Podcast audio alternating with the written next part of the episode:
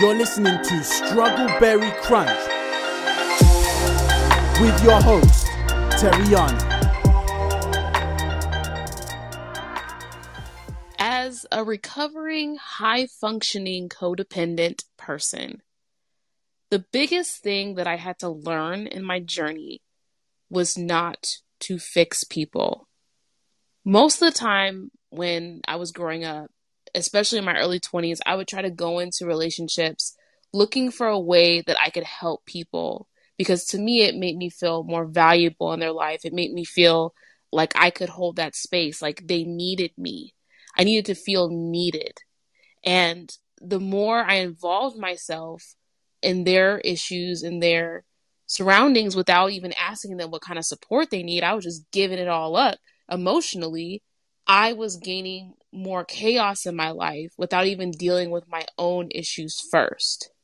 So Not My Circus, Not My Monkeys came from this book that I read by Terry Cole, a great psychotherapist who is just an expert in boundaries, codependency, passive aggressiveness.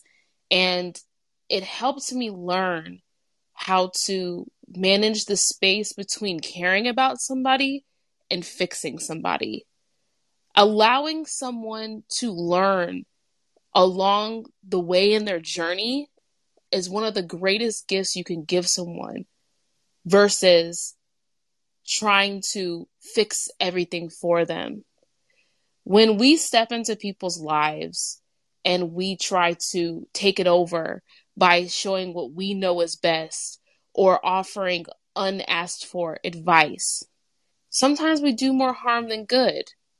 And we rob people from learning from their own monkeys.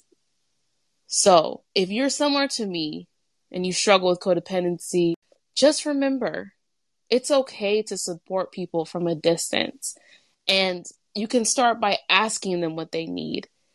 And if they say that they just need you to listen, especially for a person who's emotionally available, that can be very hard. If you just, just listen because you want to You want to do more. You want to give input. You want to give feedback. But you just being there is enough. You are enough. And that's all they need to know. And that's all you need to know. We're all on a personal journey and we're reflections of other people. You have your own circus and own monkeys to manage. And you can enjoy the show with other people and they can enjoy your show as they watch you learn and grow along the way. So remember, not your circus, not your monkeys. Healthy boundaries, everyone. Healthy boundaries.